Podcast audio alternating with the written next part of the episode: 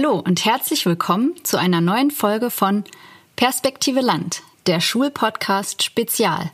Wir nehmen dich mit auf eine Entdeckungstour durch Sachsen. In unseren Spezialfolgen stellen wir regionale Akteurinnen und Akteure vor.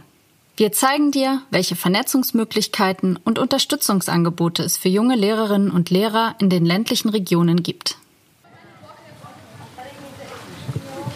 Hallo, WITAJ, herzlich willkommen. Guten Tag, vielen Dank. Bonjour. Diesmal sind wir unterwegs in der Lausitz und geben dir Einblicke in die sorbische Region in Sachsen. In 3 Folgen erkunden wir das sorbische Leben, die Kultur und Sprache und wie diese an Schulen gelehrt und gelebt werden. In Teil 1 sprechen wir mit dem Bund Lausitzer Sorben e.V., Domowina. Wir lernen die Arbeit des Dachverbandes kennen und erfahren, wie die sorbische Sprache an Schulen vermittelt wird. Hallo und herzlich willkommen zu unserer neuen Folge. Ich habe diesmal meine Kollegin Josi mit dabei. Hallo Kerstin, schön, dass wir zusammen unterwegs heute sein dürfen in der sorbischen Region. Ja, wir sind jetzt im Haus der Sorben im Bautzen beim Dachverband der Domowina. Wir haben zu Gast jetzt die Frau Jurk. Frau Jurk, vielleicht stellen Sie sich denn noch mal kurz vor. Also mein Name ist erstmal Katharina Jurk. Ich bin Regionalsprecherin der Domowina. Das heißt, ich habe ein Territorium, das ist der Verwaltungsverband am Klosterwasser, ist eigentlich mein Regionalverband. Also ich sitze sonst nicht hier in Bautzen. Ich bin wirklich in Crostwitz, also ist eigentlich so das Kerngebiet der Obersorben. Dort habe ich mein Büro und arbeite eben dort mit den Menschen vor Ort. Also die Domowina selbst, der Domowina e.V. nennt sich Domowina Bund Lausitzer Sorben e.V. Das heißt, hier sind Domowina Ortsgruppen aus den einzelnen Orten, wie auch viele Vereine, zusammengefasst in einen Dachverband. Und dieser wählt dann ein Gremium, also einen Vorstand, mit einem Vorsitzenden, den wir auch haben, der sozusagen bildet das Dach der Domowina. Und die Domowina hat aber also mehr wie 100 Vereine, Ortsgruppen, die darin vertreten sind und die dann eben die Außenwirkung in den Regionen bringen. Dann gibt es unter diesem Dachverband eben regionale Verbände, Regionalverbände.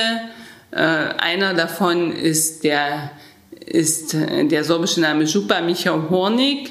Also das heißt, das ist der Regionalverband, für den ich tätig bin. Hier sind die Vereine im Altlandkreis Kamenz zusammengefasst. Jetzt bezieht sich das besonders eben auf die Kommunen des Verwaltungsverbandes am Klosterwasser, aber auch Teile, also einzelne Ortschaften von Kamenz sind zum Beispiel auch mit Teil meines Regionalverbandes.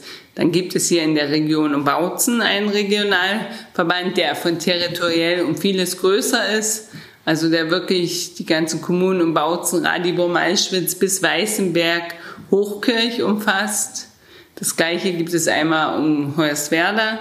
Also es sind alles Kommunen, die im sorbischen Siedlungsgebiet, das sorbische Siedlungsgebiet ist in Sachsen extra und in Brandenburg formuliert, welche Kommunen dazugehören und die eben territorial sind in 4 Regionalverbände in Sachsen und 2 in Brandenburg eben zusammengefasst. Und so haben wir eigentlich als Domowina die Möglichkeit, mit unserem Dachverband bis in die Orte, bis zu den einzelnen Personen, die in einem kleinen Verein im Ort eigentlich zu strahlen. Wir arbeiten gemeinsam und so sind eben unsere Mitglieder relativ breit gefächert aufgegliedert. Und wie lange gibt es den Dachverband schon? Den Dachverband gibt es seit 1912. 2012 hatten wir 100 Jahre Domowina. Geschichtlich verschieden, auch über die Kriegszeit. In der DDR hat es eine besondere Stellungnahme, aber wir haben jetzt eigentlich auch in der Nachwendezeit eine sehr gute Entwicklung erhalten. Wir haben viele neue Mitglieder auch. Was zurzeit besonders auch in meiner Region sehr ist, es treten viele Jugendclubs der Domowina bei. was eigentlich ganz interessant ist, dass auch Jugendliche, Jugendgruppen wieder den Weg eigentlich in diesen Dachverband finden und auch die Nähe suchen, die Zusammenarbeit suchen, weil sie in ihren Orten oder mit ihren Jugendlichen auch die sorbische Tradition leben möchten. Einmal ist es natürlich die Tradition, auch die Sprache sprechen und dadurch durch die Domowina da auch Unterstützung erhalten, aber eben auch eine gemeinsame Plattform finden. Und was können die genau dann machen, die Jugendgruppen? Genau, also wenn die Jugendgruppen Mitglied sind zum Beispiel, dann gehören sie wirklich, also sie haben einmal, wir können Veranstaltungen gemeinsam werben, bekommen direkte praktische Unterstützung, was bei Jugendlichen eigentlich am meisten ist. Wir geben auch eine Förderung, also man kriegt so 10 Euro je Mitglied, ist keine große Summe, aber für Projekte, die die sorbische Sprache und Kultur fördern. Also so unterstützen wir direkt den einzelnen Club oder Dorfverein oder wie auch immer vor Ort, dass er die Sprache und Kultur fördert, eben mit einem Beitrag oder auch für Jugendclubs sehr praktisch. Sie können veranstaltungshaftlich über die Domowina, also müssen sich selber haftlich versichern, wenn sie Veranstaltungen in sorbischer Sprache machen. Das geht zentral über den Dachverband und das ist wirklich für Jugendclubs ein kleiner Anreiz, sagen, ja, wir arbeiten mit euch zusammen und wir haben natürlich das Gute daran, dass den guten Maß der Dinge, dass wir einfach auch zentral ein bisschen zusammenarbeiten können. Wann sind Veranstaltungen? Oder wir machen eine Regionalverbandsveranstaltung, da mache ich das mit einem Jugendclub gemeinsam. Egal, ob wir einen neuen sorbischen Film präsentieren oder wir haben Sportwettbewerbe. Also einfach der Zusammenhalt wird gefördert und dadurch, dass eben Sprachräume entstehen und die Sprache so weitergegeben wird. Und das funktioniert eigentlich jetzt wirklich immer. Also wir haben uns sehr gut entwickelt. Ich sage, wir haben jetzt die letzten 2 Jahre durch Corona schon auch auf dem Feld schon einige Einbußen erlitten, weil einfach große Veranstaltungen, die wir gemeinsam mit unseren Mitgliedern durchführen wollten, konnten nicht stattfinden. Und jetzt heißt es eigentlich wieder, hoffentlich bald nach Corona, das eben wieder aufzubauen, die Kontakte zu pflegen. Wir haben zwar über Online-Angebote verschiedene Sachen versucht, ständig in Kontakt zu bleiben, aber natürlich war es nicht so einfach. Also das ist jetzt auch eine neue Herausforderung für uns alle, wie wir jetzt damit weiter umgehen. Wir hätten jetzt in 3 Wochen in Crostwitz ein großes internationales Folklore-Festival, wo wirklich auch viele unserer Kulturgruppen, unserer Vereine mit engagiert werden. Das können wir leider nicht stattfinden lassen. Und das ist schon so ein bisschen ein Effekt, weil wir sehen müssen, wie wir unsere Arbeit auch weiterführen. Und gibt es denn eine Möglichkeit, das anders zu machen, diese größere Veranstaltung? Also wir hatten viele Ideen. Wir haben auch eine kleinere regionale Variante jetzt lange diskutiert. Das Problem ist, wenn man einmal ein relativ hohes Niveau eines Festivals hat, das allen gerecht und runterzuschrauben ist schwierig. Wir versuchen jetzt verschiedene andere kleine Veranstaltungen durchzuführen. Die Veranstaltung fällt wirklich bis dies erst wieder 23. Und da das so ein Großprojekt ist, dass wir das nicht jedes Jahr machen müssen, weil wir sonst die Orte und alle unsere Mitglieder etwas überfordern. Aber dann wird es wieder 23 und jetzt versuchen wir durch kleine Sachen, kleinere Projekte eben auch wieder besonders in Kontakt mit unseren Mitgliedern zu treten.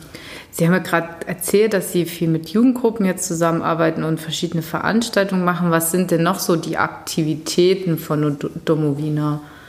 Also gibt es auch für Nichtmitglieder Angebote? Ja, also die Domowina ist einmal also wirklich die politische Vertretung der Sorben.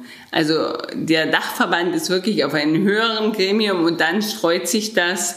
Also wir arbeiten kulturell, wir kümmern uns, egal ob um kleine Dorfmuseen von Sorben mit oder um künstlerische Ausstellungen. Also durch die vielen Vereine, die Domowina umfasst, ist wirklich das Spektrum von Kunst, Kultur, Wissenschaft und direkten Projekten. Also wir arbeiten nicht nur als Projektmitarbeiter, wir machen Projekte.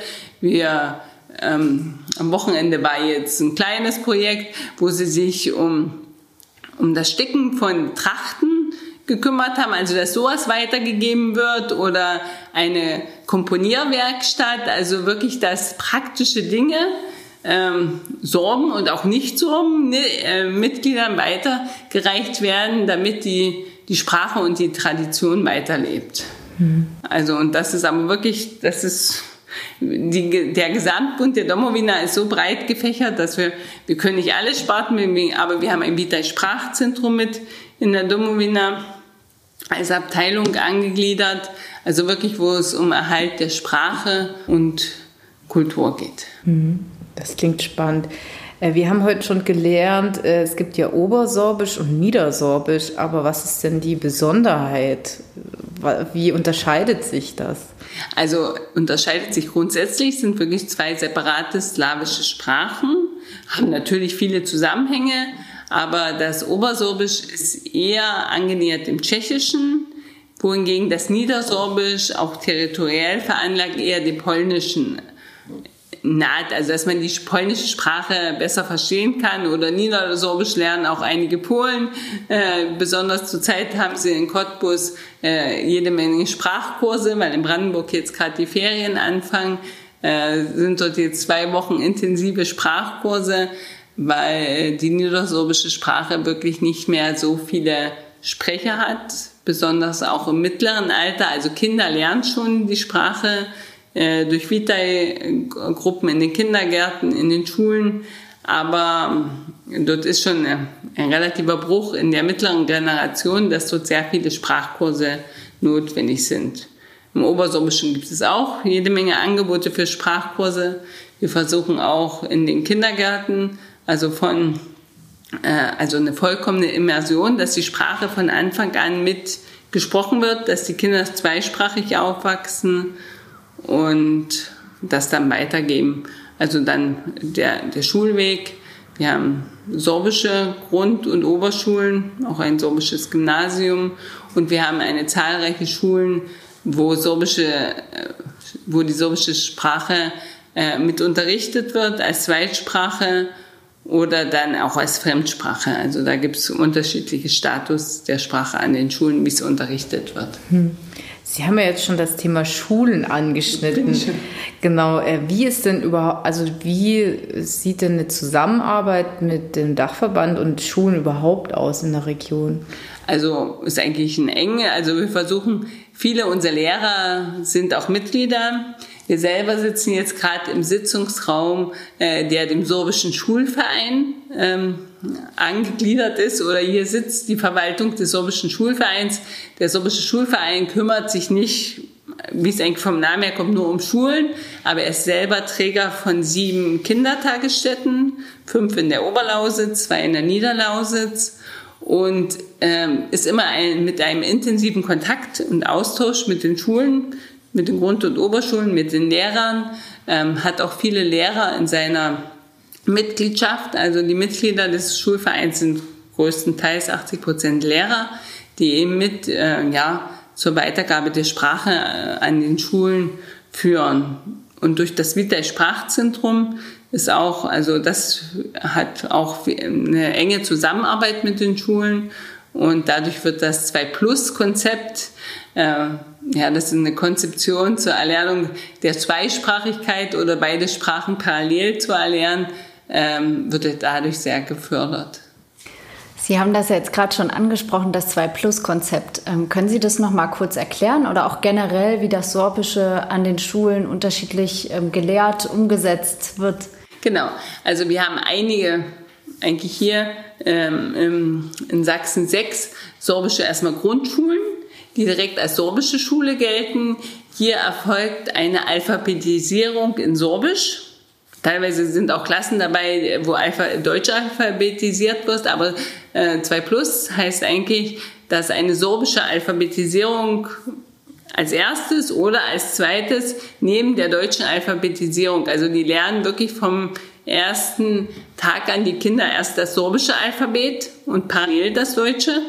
Und so ist es eben auch mit dem Schreiben und dem Lesen, also dass wirklich ein großer Anteil der sprachlichen Fächer in den ersten Klassen das Sorbische ist. Und die Kinder lernen, ich kann aus persönlicher Erfahrung sagen, das Deutsche genauso parallel mit und können zum Abschluss der ersten Klasse beide Alphabete. Und das ist eigentlich, ja, die Besonderheit, dass die Sprache nicht extra gelehrt wird, sondern parallel, dass man guckt, man lernt die Buchstaben im Sorbisch, wendet sie aber gleichzeitig auch im Deutschen an, dass man da wirklich beide Sprachen gleich und gemeinsam lernt. Mhm. Hinzu kommt, dass Fächer wie Mathematik oder später auch Biologie und andere Fächer auch sorbisch unterrichtet werden, zumindest bis zu einer gewissen Klassenstufe, 7, 8, je höher, dann wird das Vokabular schwieriger. Dann teilweise sind auch nicht mehr leider so viele Lehrer da, dass es auch in Deutsch unterrichtet wird, aber sonst immer zweisprachig, dass Kinder alle sorbischen Begriffe lernen und die Deutschen natürlich auch, dass sie vom Abschluss her also jedem anderen deutschen Schüler gleich sind. Und da haben wir eigentlich ganz gut erprobte Praktiken und ja, das funktioniert sehr gut. Und zurzeit, wir brauchen aber viele sorbische Lehrer. Auch dieses 2-Plus-System und die Zweisprachigkeit ist eine besondere Herausforderung. Im Idealfall gibt es dann ein Team-Teaching, das heißt, in einer Klasse unterrichten 2 Lehrer. Einer ist der sorbische Ansprechpartner, anderer hilft als Einzelner oder macht dann die Übersetzung ins Deutsche oder zeigt die Vokabeln ins Deutsche, so dass die Kinder wirklich beides lernen. Und ja, da auch gefördert werden, so dass wir auch die Möglichkeiten haben, Kinder, die nicht von zu Hause aus Muttersprachler der sorbischen Sprache sind, mit in den Klassen zu integrieren und mit ihnen gemeinsam die sorbische Sprache zu erlernen. Das ist territorial von Ort zu Ort sehr unterschiedlich, auch wie die Ausgangssituation der Kinder ist. Also ich lebe und wohne in Crostwitz oder in einem Nachbarort Wurnig und da haben wir noch ein sehr gutes, also wir haben einen hohen Anteil an muttersprachlichen Kindern, so dass wir es eigentlich schaffen, unser Direktor sagt immer 75%, wenn 75% Muttersprachler sind, schaffen wir 25%, die zu Hause nicht die sorbische Sprache auf ein sehr hohes Niveau sorbisch zu alphabetisieren. Also Crostwitz hat ein bisschen die Besonderheit, dass es nur eine rein sorbische Schule ist. Also es gibt nur Klassen, die muttersprachlich alphabetisieren. Bei anderen wird das teilweise ein bisschen aufgeteilt. Das ist immer auch ein bisschen Jahrgang abhängig von den Voraussetzungen, die vorhanden sind. Das war jetzt dieses Modell 2+. Genau. Und dann haben Sie gesagt, es gibt auch noch Schulen, die sozusagen Sorbisch als Fremdsprache dann anbieten. Oder also man nennt das so noch ein bisschen aus der Vergangenheit B-Sorbisch, also die erlernen die Sprache nebenbei. Die werden normal Deutsch alphabetisiert, lernen aber die sorbische Sprache in einigen Stunden wie eine Fremdsprache. Mhm. Genau. Okay. Und haben Sie da auch eine Zahl, wie viele Schulen es da gibt? Sind das nur Grundschulen oder wird das weitergeführt? Auch? Das sind auch weiterführend, zum Beispiel wichtig, genau, aber es sind einzelne und ich habe leider nicht mehr geschafft, die Karte mitzuholen, weil es sind wirklich jede Menge. Also schätzungsweise über 20, aber ich würde mich eigentlich hier nicht auf eine Zahl festlegen, weil das ist auch vom Modell her unterschiedlich an Schulen, aber relativ breit gefächert. Mhm. Okay. Und weil sie sagt, man braucht viele Lehrer für Sorbisch. Wo kommen die denn her? Ja, wir haben schon, wir haben ein sorbisches Gymnasium, muss man sagen. Und wir versuchen dort wirklich viele Absolventen zu werben. Wir haben da auch in Sachsen besondere Voraussetzungen, dass man da sogar einen Bonus für den NC bekommt. Was besonders nicht oft, aber also es wird wirklich der Lehrerberuf wird jedes Jahr den Schülern vorgestellt, beworben, aber wir brauchen nicht nur Sprachlehre für die sorbische Sprache, aber wenn wir die Sprache in allen Fächern anbieten wollen, müssen wir natürlich sehen, dass auch unsere Lehrkräfte Mathematik, Fachgebiete, Kunst, andere Sachen studieren und da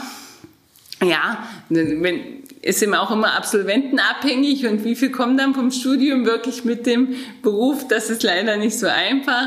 Wir haben auch einige Quereinsteiger jetzt oder die nochmal den Beruf nachträglich wiederholt haben, so dass wir versuchen schon jedes Jahr Lehrer zu bekommen und zu erhalten, attraktive Schulen. Ja, um Lehrer zu gewinnen und zu behalten, brauchen wir attraktive Schulen. Und da ist eigentlich auch die Domowina ein starker Vertreter, der sich dafür einsetzt, dass unsere Schulen auch Gelder bekommen, damit sie ihre Attraktivität steigern können, egal ob vom Bau her oder auch konzeptionell. Zurzeit, das sind alles normale staatliche Schulen, aber wir versuchen schon, auch durch unsere Netzwerke und so für den Lehrerberuf zu werben und diese dann auch wieder zurück in unsere Heimat zu gelangen. Mhm. Sie haben jetzt gesagt, es braucht attraktive Schulen. Was ist denn aus Ihrer Sicht auch noch an der Region interessant, dass wirklich Lehramtsstudierende Lust haben, hierher zu kommen? Genau, also es ist schon dieses einmal diese Verbundenheit. Und die Sprache zeigt, dass man nicht nur Lehrer ist und studiert, aber man hat auch viele kulturelle Besonderheiten neben dem schulischen Leben. Also man muss schon sagen, hier bei uns bei den Sorben, man ist verbunden und man sieht auch, man kann Vereinstätigkeiten, man hat viele kulturelle Aspekte. Genau, wenn man hier sich lebt und ansiedelt, ich denke, man kann da sehr gut in eine Gemeinschaft finden und ja, hier etwas gemeinsam bewirken. Und das gemeinsame Ziel, der Erhalt und die Förderung der Sprache und Kultur, denke ich, schweißt auch zusammen und sagt also, dass man sich dann auch für die Region engagiert und hier gut zusammenleben kann. Und Sie sprechen damit auch jetzt explizit nicht nur Menschen an, die von hier kommen, die sowieso einen Bezug zu der Region haben, sondern auch ganz offen sozusagen. Die Sorben sind sehr offen und es gibt auch viele, ja, wir nennen das bei uns gemischte Ehen, weil es gibt ja dann meistens den sorbischen Muttersprachler und dazu kommt ein Partner, der vielleicht nicht, auch hier nicht geboren ist, der die Sprache nicht gelernt hat, aber der sie gerne lernt. Also unsere Erfahrungen zeigen, dass Personen, die von weiter weg hier in die Region kommen, oft sehr viel offener für die Sprache sind, wie die hier geboren wurden und nicht die Sprache von Kindern erlernt haben. Okay. Also das ist so ein bisschen unsere Erfahrung, dass mir wirklich viele, und ich denke, also auch wenn ich jetzt meine Vereine oder Ortsgruppen der Domowina vor Ort sehe, dass sie gern auch von außerhalb jemanden mit einbeziehen. Mhm. Das klingt alles super spannend. Ich glaube, Kerstin und ich haben super viel in der kurzen Zeit jetzt lernen können und mitnehmen können. Frau Jurk, vielen Dank für das Interview und ja, ich denke, wir sehen uns wieder irgendwann. WITAJ, vielen Dank. Der Podcast hat dein Interesse geweckt und du möchtest mehr über das Sorbische erfahren? Dann freu dich auf die 2. und 3. Podcast-Folge. Teil 2 führt uns in das Sorbische Museum Bautzen. Im 3. Teil werfen wir mit der Sorbischen Oberschule Ralbitz einen Blick in die schulische Praxis. Und wenn du mehr über die sächsische Schullandschaft oder allgemein die Angebote von Perspektive Land erfahren möchtest, dann schau doch einfach mal auf unserer Homepage vorbei: www.perspektive-land.de.